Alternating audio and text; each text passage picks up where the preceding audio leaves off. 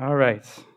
So I'm going to be talking from the book of Proverbs today about how to use words, and I'm going to be all over the place. If you want to try to keep up in your Bibles, good luck. I'll move fast. Excuse me. I don't want to shock anyone here, but the book of Proverbs is made up of words. The whole Bible is made up of words. Um, but let's stick with Proverbs. It's a book where a father is talking to his son, right? You heard it in what we just read. And uh, the father wants his son to get what from these words? What is he hoping for? He wants the son to learn wisdom, right? He wants him to learn the fear of the Lord. And what's, what's, the, what's the end goal? Um, wisdom says at the end of chapter 1 For the waywardness of the naive will kill them, and the complacency of fools will destroy them. But he who listens to me will live securely and will be at ease from the dread of evil. And that is about not just life and death in this life, which it is. It's a lot in Proverbs about living and dying in this life, right? Join a gang, you will probably die. That kind of thing. It's also eternal life, eternal death. It is the end game. So all of these words are to one end, which is to save his son's soul. Eternal life, eternal death. And that's, that's the focus. Rest of the Bible, same. Same. Believe in the Lord Jesus, believe in this message, and you will be saved. Here are some words. These words are the dividing line for every soul. And that's a lot writing on words. And God made the world this way, and He built His church this way. Everything is writing on words. Um, so words have a lot of power. Of course, we know God's words have a lot of power, but sometimes we forget that they're words. Um, and that we're made in God's image. And our words have a lot of power, right? Um, I bet you could think of something that someone said to you that changed your life for the better. I bet you could recall something, some counsel that someone gave you, or a rebuke that really shifted the course of your life. And it probably wasn't a speech. Maybe it was a sermon, but a lot of maybe it was just something your dad said to you, or that Pastor Bailey said to you, or I don't know. But it changed. It changed your life. You could probably think of some words that stuck with you and are still like a little thorn in your heart that someone else said to you, right? Everyone can remember words that caused us bitter pain. So, yeah, I could ask you to raise your hands for show of something negative that someone else said, but I, I am going to ask you to raise your hand for this one. Um, what, uh, raise your hand if you can think of something that you said to someone else that you really regret, that hurt them. Easy, so easy, too easy. Okay, how, here's another one. Raise your hand if you can think of something you wish you could go back and say. You didn't? You wish so much. yeah, that's easy too, isn't it? There's a lot that we can't unsay, and there's a lot that we can't go back and say. And that's part of the sadness of our lives, but words shape us, and our words shape other people for better or worse. So you've heard the saying, you're going to eat your words, right? What does that mean?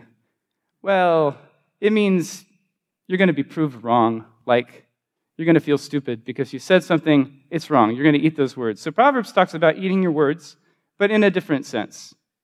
In a different sense. It talks about eating the fruit of your words. So Proverbs 12, 14. A man will be satisfied with good by the fruit of his words, and the deeds of a man's hands will return to him. Proverbs 18, 20 to 21. With the fruit of a man's mouth, his stomach will be satisfied. He will be satisfied with the product of his lips. Death and life are in the power of the tongue, and those who love it will eat its fruit. Words are powerful. Death and life in the power of your tongue. So every day, millions of farmers in Ohio and Indiana, wherever, they plant trillions of seeds. Well, when it's planting time. They plant trillions of seeds, and you get crops. You get corn, you get soybeans, you get whatever you get, right? Um, and those these teeny tiny seeds turn into big things, and we rely on these teeny tiny seeds for everything for our whole lives, right? Without these little pieces of debris, basically, we would die. We wouldn't have anything to eat. we, tend to forget that they're just, they're so insignificant. Words are seeds. Words are seeds. Words are the little pieces of debris that aren't just debris, that are coming out of our mouths all the time. And we're always planting, planting, planting, sowing, sowing, sowing every day. We sow when we speak to our kids in the morning. We sow when we pray to God. We sow when we say bad things about someone we don't like in our hearts because God hears those words. And those words change us if we're bitter against someone, right? Um, and we're going to sprinkle billions, trillions of these little tiny seeds throughout our lives, and we can't stop unless we just stop talking. But we're not to. We're not to. So we're sprinkling all these seeds, and these little things grow that we plant. And it might take years for us to see the fruit of things that we planted with our words. It might take years to heal a wound between you and your husband. It might take years of gentle words, or vice versa, husband to wife. It might take years before your kids start to show the fruit of something you're bitter about that you always talk about, but it, you see it coming up in their lives. Now they're bitter too. That's your words. That's the fruit of your words, right? Words can do that. Um, if you know anything about missionary work, my wife was a missionary in China for a time. Um, people ask her, she was there about eight years um, working, with, working with Muslim minorities in China. Uh, you've probably heard of the Uyghurs because they're in the news, and China's putting them in concentration camps and awful things. She worked with the Hui. They're not as well known, they're not as cool to look at as the Uyghurs, who have their own, like, they have their own fashion, they have their own music, they have their own everything. The Hui just look like, well, that's a Chinese person, except they're Muslim. Um, so she was there for years and years and years, and she had a team, and they would pray and they would talk and they'd evangelize. Did they see any converts from their work? Maybe like one. Years. Well, that, does that mean that their words were ineffective? No, no. Maybe in 10 more years, all those words of prayer to God and the words evangelizing, evangelizing, evangelizing will grow and bear fruit. Words can take a long time, but they're going to have some effect because we live if you want to think of it this way, we're all part of God's farm. His timing is weird. But don't think that you can get away with saying or not saying as you please. Right? God wants you to produce life with your words. So we all have a lot of responsibility. I, just want to break down Proverbs teaching into three, three things about words. Three things. Listen, wait, and love. Listen, wait, and love. There's a lot of overlap between those, but let's go. So if you feel any excitement, you're like, yeah, I like to talk. I'm going to use my words. I'm going to produce life. I'm going to learn how to talk because I like to talk. I'm going to say things that help other people. I'm ready. I'm ready to tell bad people to stop it. I'm ready to rebuke my kids. I'm ready to. That's great. But the first thing that you should do is you should just stop. because that's not the first rule of using words. The first rule of using words is actually, whoop, zip it. Time to listen. That is the first thing that Proverbs has to say. Back, back to chapter 1, first seven verses. What does it say? The Proverbs of Solomon, the son of David, king of Israel, to know wisdom and instruction, to discern the sayings of understanding, to receive instruction in wise behavior, righteousness, justice, and equity, to give prudence to the naive, to the youth, knowledge and discretion. A wise man will hear and increase in learning and a man of understanding will acquire wise counsel, to understand a proverb and a figure, the words of the wise and their riddles. The fear of the Lord is the beginning of knowledge. Fools despise wisdom and instruction. The point is, here are God's perfect words. You want to get anywhere in life? You want to produce anything good with your tongue? You better listen. The wise will hear and they'll increase in learning, right? The first step is your ears and not your mouth which is hard for a lot of us to remember. It's hard for all of us to remember. Fools, fools are the opposite of the wise, right? Fools, do they listen? No. They don't listen. They don't know how to listen. They don't know how to listen. Um, They despise wisdom and instruction. That's what it says. Fools despise wisdom and instruction. And what about when they use words? What happens when they use words? Well, a fool, think of a fool as someone who doesn't know how to use his words to produce any good fruit. Will he get a harvest? Yeah. Oh, he'll get a harvest. Everyone gets a harvest of words. And his harvest is going to be pain, trouble, unnecessary fights, unnecessary quarrels. And if we're talking about a fool with any authority in people's lives, or let's say a fool who's a pastor, we're talking about the destruction of souls. And that will be his harvest. He'll destroy people. But even your ordinary garden variety fool is going to waste everyone's time, right? He doesn't have anything helpful for you. And that's why we don't listen to a fool. We listen, we listen, we listen to God. We do learn to listen to each other and to other people, but we don't listen to a fool to learn anything. Proverbs says, don't do that. if you have someone in your life who's a fool who wants to talk to you, don't let those words of his sink in. They're not going to help you. Proverbs 14:7, leave the presence of a fool or you will not discern words of knowledge. Proverbs 18:2. A fool does not delight in understanding, but only in revealing his own mind. Proverbs 10:8. The wise of heart will receive commands, but a babbling fool will be ruined. So the fool just doesn't have anything to give you. He has a lot to say. He has a lot to say, but nothing to give you. And other people have words for the fool, maybe to help them, but the fool is not going to listen unless God changes his heart, her heart. Not going to listen. They're only going to blow off the wiser people. Proverbs 15, 31 to 32. He whose ear listens to the life giving reproof will dwell among the wise. He who neglects discipline despises himself, but he who listens to reproof acquires understanding.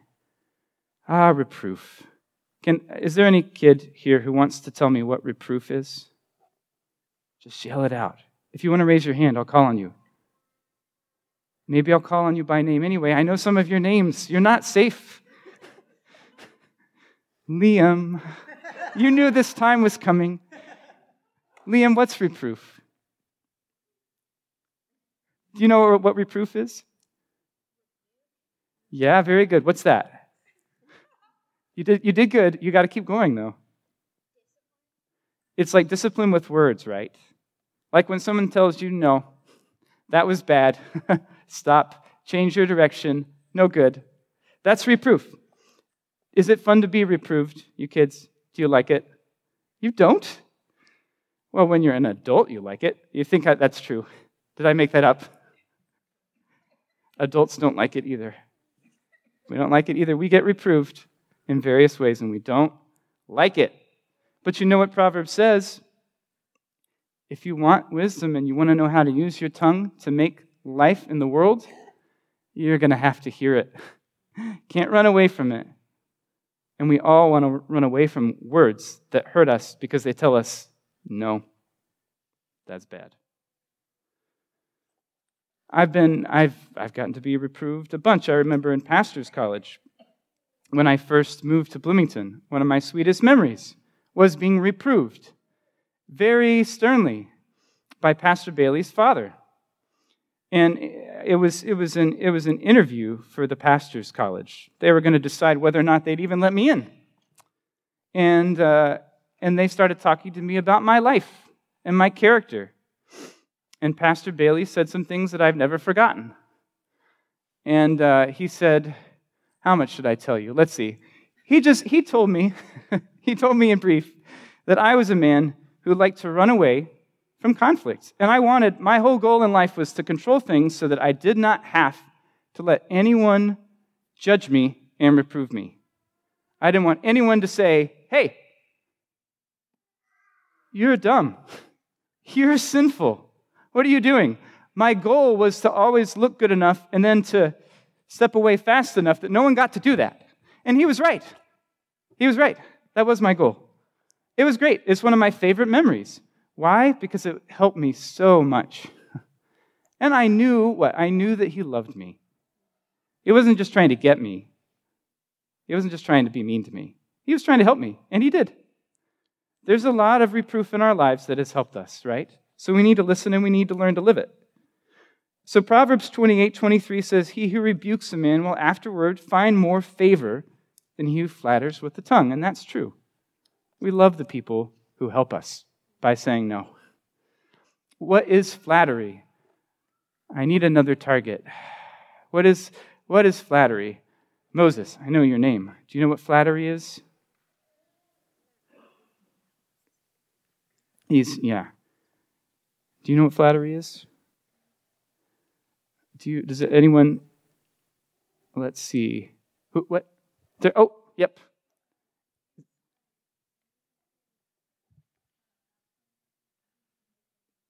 Yeah, that's very good definition. So it's saying something to someone to make them like you. And is it a true something? No, the point of flattery is not to tell the truth. When someone flatters you, they want you to feel good so that you'll like them. And is that helpful to you? No, it's not helpful to you. It's not helpful to you. If you have people in your life who want to flatter you, don't listen to them. Those aren't the kinds of things. You need to listen to people who don't flatter you, people who love you and want to tell you the truth about yourself. That's, that's the idea. Okay. When someone is trained to listen, they become humble. When we are trained to listen, we get more humble. And we always need to keep being trained to listen. But if you think of someone that you trust and someone that you want to listen to in your life, I'm going to guess that they are a good listener themselves. I'm going to guess that when you go to someone for help, you don't go to the kind of person who you start to tell them your problem, and they're like, oh, yeah, that reminds me of the time that cousin Susie said this to me, and my feelings, let me tell you, I was really, I was angry for days. So what I said to her was, probably it's not that person that you go to for help. Why? Because they're not listening to you. they're not even listening to you give your problem, and they're not interested in helping you. they just want to vent. So you don't go to that person. Proverbs 29 20 says, Do you see a man who is hasty in his words? There's more hope for a fool than for him. You don't go to someone who just wants to talk, going to run you over, start talking as quick as they can. That's not the kind of person you go to to help you and give you the words you need. We don't want to be like that. You, you can't be hasty. If you're going to love people, you can't just say whatever you want. You got to slow yourself down. You got to restrain yourself, which, which this is the second point. Wait. So you listen, and then you wait. It's a lot of waiting. There's a lot of not talking in Proverbs. A lot of it. A lot of not using words. Use words carefully. That's the point of wait. Proverbs 15 28. The heart of the righteous ponders how to answer, but the mouth of the wicked pours out evil things. Not only are the righteous not wicked, they're not hasty, they're careful. Here's a few more. Proverbs 13:3. The one who guards his mouth preserves his life. The one who opens wide his lips comes to ruin. Proverbs 21:23. He who guards his mouth and his tongue guards his soul from troubles. Proverbs 17, 27, 28. He who restrains his words has knowledge, and he who has a cool spirit is a man of understanding.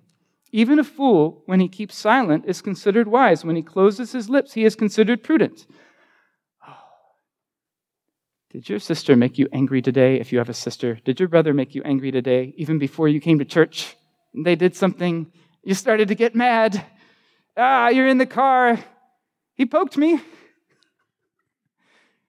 I trust that this is a better church than that and that your children don't do that to each other.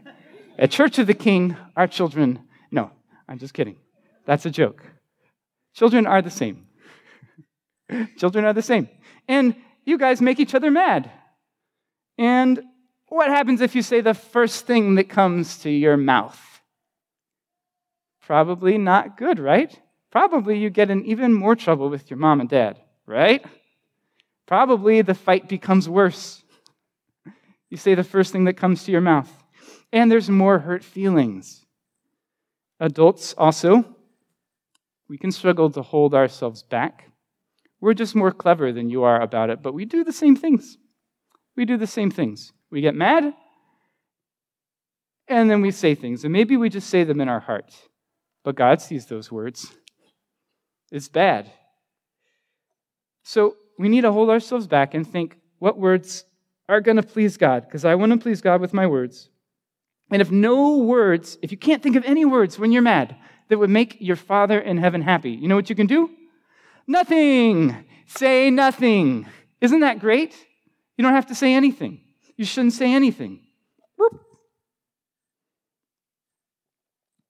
Um, by the way, and I, there are some teenagers here, aren't there?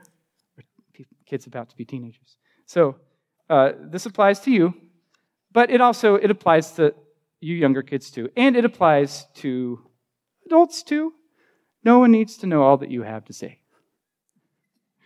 No one needs to know all that any of you have to say. No one needs to know it. Um, I had I had a job in high school cleaning college dorms, you know, vacuuming and scrubbing the bathrooms and all this stuff.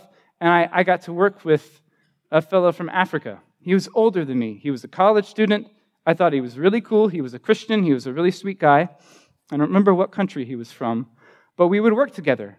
And everything that he said, I was like, yeah, that reminds me of this. And I'd have maybe a Bible verse, or yeah, that reminds me of that. And I would have something from my life, and he would say something, and I'd say, yeah, that's like this, because I was learning about a lot of things in high school, and I had a lot to say.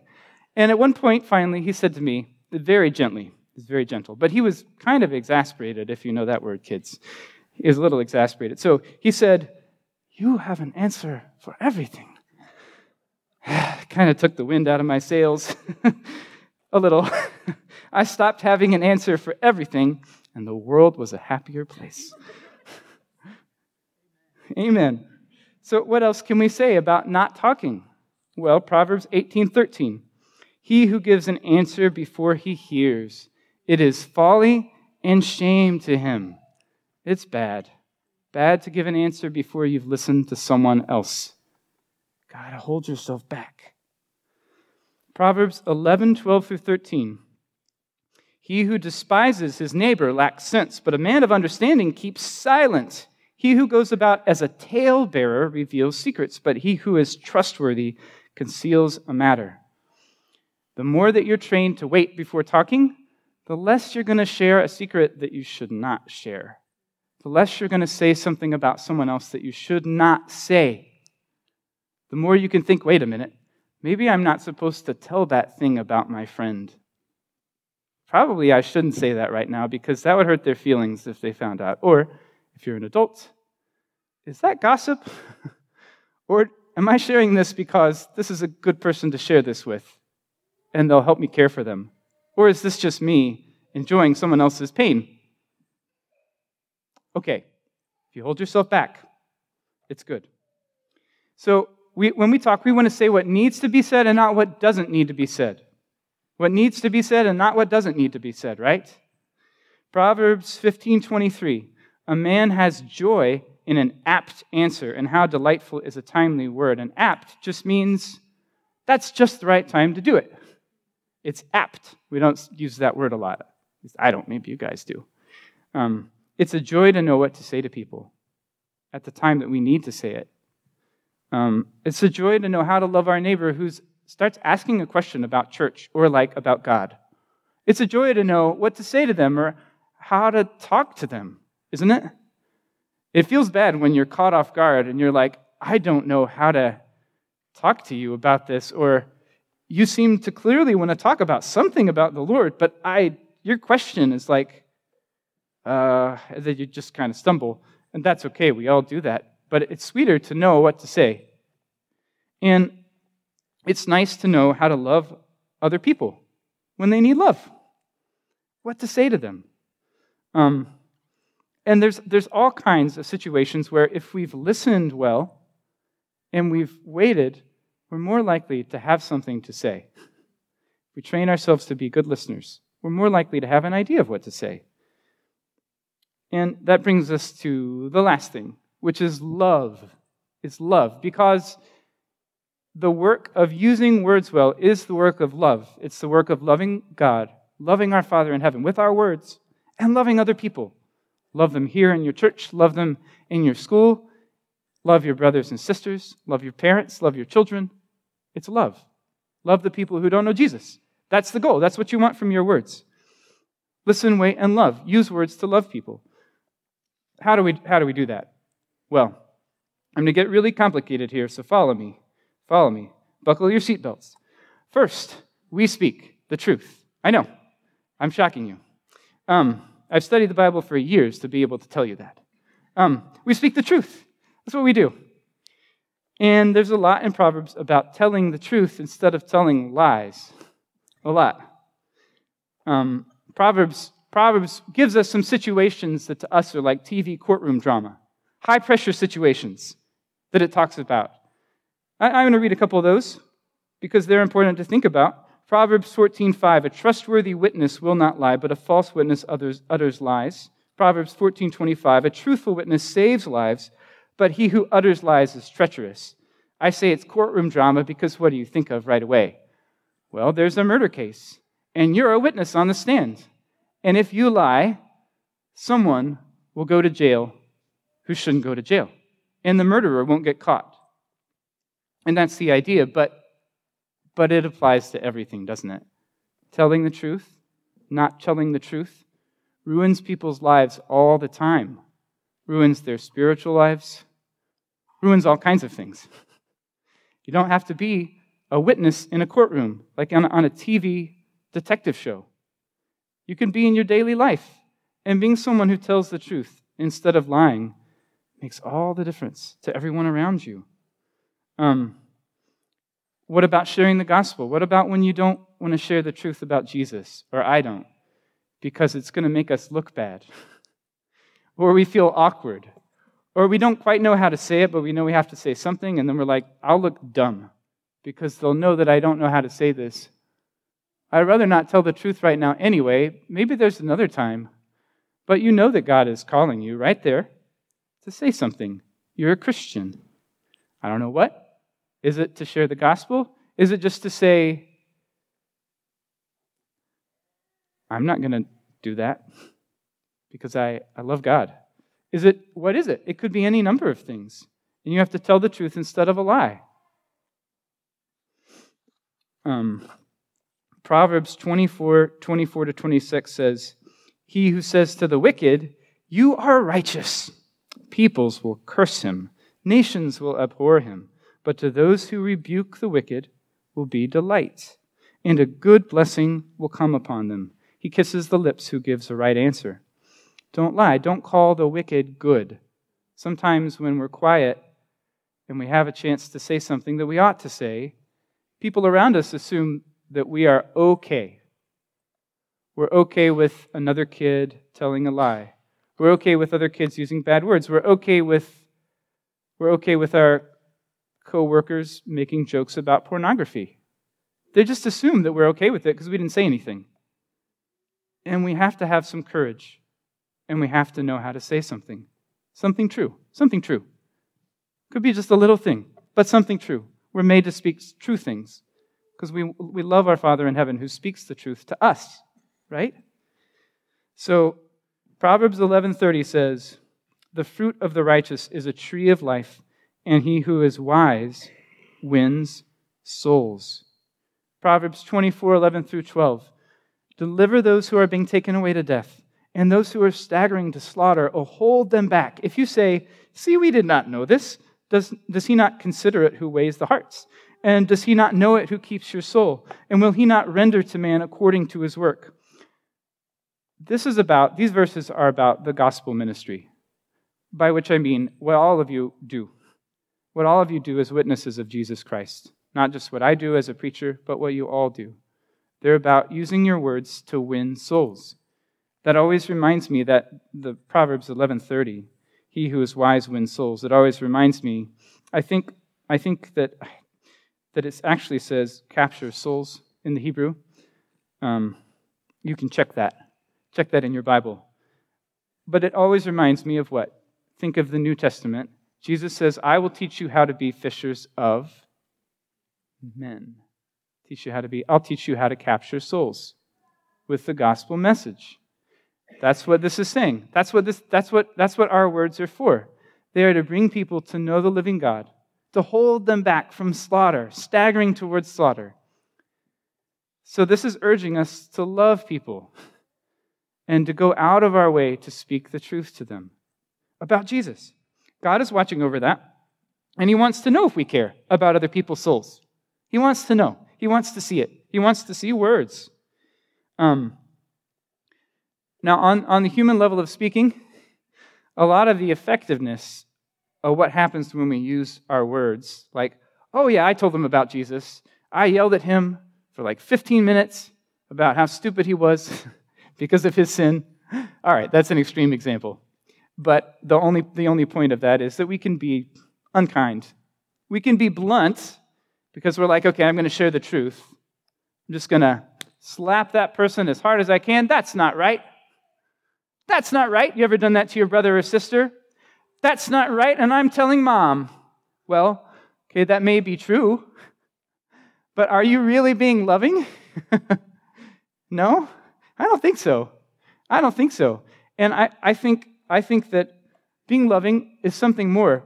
And Proverbs talks about it. Proverbs talks about being gracious. Truth and grace. Truth and grace. Being gracious, gracious is a word that kind of means a lot of things. It means being kind and generous and gentle and patient, all kinds of things. And when we speak that way, it's more effective. It's more effective. People listen better. People listen better. And it's hard to do. It's hard for me to do. If I'm angry at Mrs. Sulcer about something, do you think that I want to be gentle? I just want to tell her the truth. Only the truth and nothing but the truth. Being gentle takes more work. Oh no. And I'm already annoyed. And why should I have to do more work when you're being so annoying, Mrs. Sulcer? and I'm I'm annoying to her too. And she has to fight to be gentle with me and how she speaks to me as her husband. And it's hard. it's hard. What's the difference?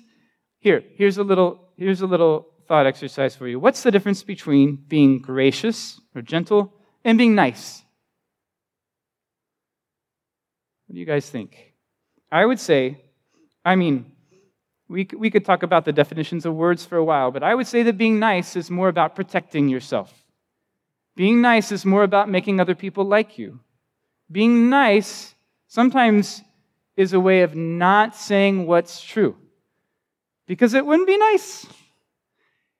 And that's not because we care about that person, it's just because we don't want any trouble.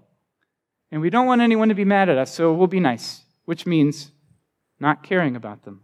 But being gracious is about saying what's true in a way that's gentle, in a way that's kind. So those are different things.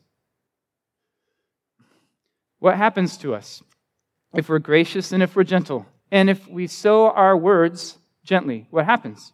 Proverbs 15:1 A gentle answer turns away wrath, but a harsh word stirs up anger. Proverbs 15:4 A soothing tongue is a tree of life but perversion in it crushes the spirit. Proverbs 16:24 Pleasant words are a honeycomb, sweet to the soul and healing to the bones. Proverbs 25:15 By forbearance a ruler may be persuaded and a soft tongue breaks the bone. Forbearance is when you don't say all the things that you could say, right? That's what we've been talking about. That's waiting. Even the way that we say things, there's a lot of I will say this, but I won't say that. And I will say this, but I won't say that, even though I could. Forbearance. So the wise man, the wise woman, or boy or girl, is careful. And it sounds like, I mean, I'm just kind of repeating what I've already said, right? Because there's all this overlap. Here we are. Be quiet, hold yourself back. Um, I used to work for a man, a lot of you know, named Bob Kaplowitz. Passed away last year. And Bob started life with cerebral palsy, and he couldn't really use his legs very well, like barely. And as his life went on, the connection between his brain and his muscles, it atrophied, it went away. And so his legs stopped working, and he was always in a wheelchair, which he almost always had been anyway, but then he really, they were really done. And then over time, his arms stopped working. And he used to be able to type things on a keyboard with one finger. One finger. But then he couldn't do that anymore. And we worked for him as his caregivers. We were called Bobites. I'm forgetting who else in here was a Bobite. Paul? You're a Bobite? Yeah. Yeah, there you are. Yeah, and so Bob also used to be able, if he was, if he was annoyed or if he was in a, in a funny mood, which he was, he was a funny guy. He was often in a funny mood. He used to be able to take one arm and kind of reach up and whack us. But by the time I got there, I don't think he could do that. I think even that was gone. And all he had was a little bit of control over his head, at best. And then over time, he even lost his ability to swallow. So Bob kind of had a hard life, right? Really sweet guy, but life was hard for him. So we would do everything for him. And Bob loved opera. He loved opera. I listened to a lot of opera. I never thought I would listen to opera. But then I worked for Bob, and I listened to a lot of opera. And I came to like some of it and to dislike some of it even more than I had before. Because I had hours of reasons to dislike it. Because operas are long. Oh, well, Bob liked all kinds of classical music. He loved it. And he had the benefit of being at Trinity Reformed in Bloomington, where there's lots of great musicians. And sometimes these musicians, they would get together on a Sunday, and when the offering was being passed out, they'd play a little quartet, violin and a bass and whatever else. And sometimes Mrs. Spady, Mrs. Don Spady, would sing from the Messiah. And sometimes any number of wonderful things would happen. We had a choir that would sing every couple of weeks. I, I hope it's back up to its schedule now after COVID um, has settled down. And so Bob got to hear music that he liked. But the main thing that he heard was not the music that he liked. because Trinity, just like you guys, and just like Church of the King, had a band. And basically a rock band. I never once, in all my years of working for, for Mr. Kaplowitz, heard him ask for a rock CD. Never. All kinds of music. Never rock. It was not what he liked to listen to. You can imagine that he got a little tired of it over the years, right? got a little tired of all that rock music on Sundays. And one day, he said something to someone, and I, I forget how irritated he really was. But he said something, and it got back to the pastors, and the pastors were like, mm, we're going to go meet with Bob and talk to him because he's kind of upset, or maybe almost upset about all this loud music he has to listen to every Sunday. That's not what he wants. Um, and so Pastor Killingsworth, who's now the senior pastor there, and Pastor Moyer, they came over, and I was on shift with Bob. So I was sitting there. And, and Bob, he could talk, but he was hard to understand. And so you wanted one of us there to interpret, interpret Bob. What, Bob? What, Bob? Oh, he said, you know. And so, so they sat down with him, and I've always remembered this. I've always remembered this because it was very, very sweet. Pastor Killingsworth said, You know, Bob, I love classical music. It's what I prefer. I'm a trained violinist. And it's weird that I'm leading a church rock band on Sundays for worship. I love it, but, I, I but it, this is what God has given us. This is what God has given us. And then he read from a psalm, and I don't remember which one, but it's the one that ends with um, that even, even, even the older people of God they're like trees, they're full of sap and very green. Even the old, no matter how old you get in the church, you have something to give because God's Spirit is expressing new life through you and you have something to give. And he was like, Bob, we need you, because Bob was pretty old. Bob, we need you to be like this. We need your help in worship. We need you to encourage us. You have a lot to give. Now, okay, you kids who were listening to the story, did Pastor Killingsworth rebuke Bob? Did he reprove him? What do you think? Yes? No? No, you don't think so? Does any kid think yes, he did? No, you don't think so? Okay, tell you a secret. Yes, he did. yes, he did. But he did it in such a sweet way, it didn't even feel like a rebuke. Bob, I don't even know if Bob knew that that was a rebuke. Bob was pretty happy after the meeting, and he said to me, I guess I'll try and do what they asked. he was in a good mood. That was, it was very sweet. And I've always thought about that because he told him the truth, right? You have the truth, and you have the grace. And it made it very effective. And it helped poor Mr. Kaplowitz not be so annoyed at the rock music on Sundays. It helped him just to sing and enjoy being at church. And that was great. Now, we're all tempted to not do things that way. Because it takes, you have to think about it, and you have to connect with a person, and you have to be sweet, and it takes a lot of your energy. But it's good. When we're truthful and gracious together, that is wisdom. That's honoring God with our mouths. Truth and grace. Um, here are two last verses, okay? Proverbs 13, 14. The teaching of the wise is a fountain of life to turn aside from the snares of death. And Proverbs 10, 21. The lips of the righteous feed many, but fools die for lack of understanding. So, good words, good words, the words of the Bible, God's word, the words of Proverbs, the words of people who love you and train you like your parents, they are food. Good words are food. And you should ask yourself is anyone getting any food out of what I say? Am I feeding anyone with my words? Am I helping anyone with my words? Am I helping anyone know Jesus better with my words? God will help you do it. If you seek wisdom, God will help you feed people with your words, no matter who you are or how good at talking you are. You can feed people with your words. Let me pray for us. Father, thank you for your word to us. Thank you for training us and helping us to listen to you through the power of your Holy Spirit.